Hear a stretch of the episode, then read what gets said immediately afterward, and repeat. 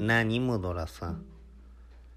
雨が降ってる時に傘を持って歩いていたら通りすがりの人に「傘を差したらどうですか?」って言われたんだけどこの場合どこに刺すのが正解なの？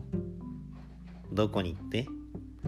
いや傘を刺すんでしょ刺すところがいるでしょだからどこに刺せばよかったんだろうっていう相談だよいや、刺すっていうのはね、開くってことだよ、傘を。傘を開いて使ったらどうですかっていう意味だよ。刺すが開くなのか？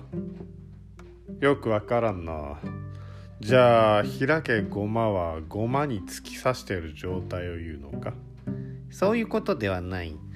でも強いて言うなら空に向かって刺すって感じかな。開いて空に向かって刺すって感じ。そうするとどうなるんだ？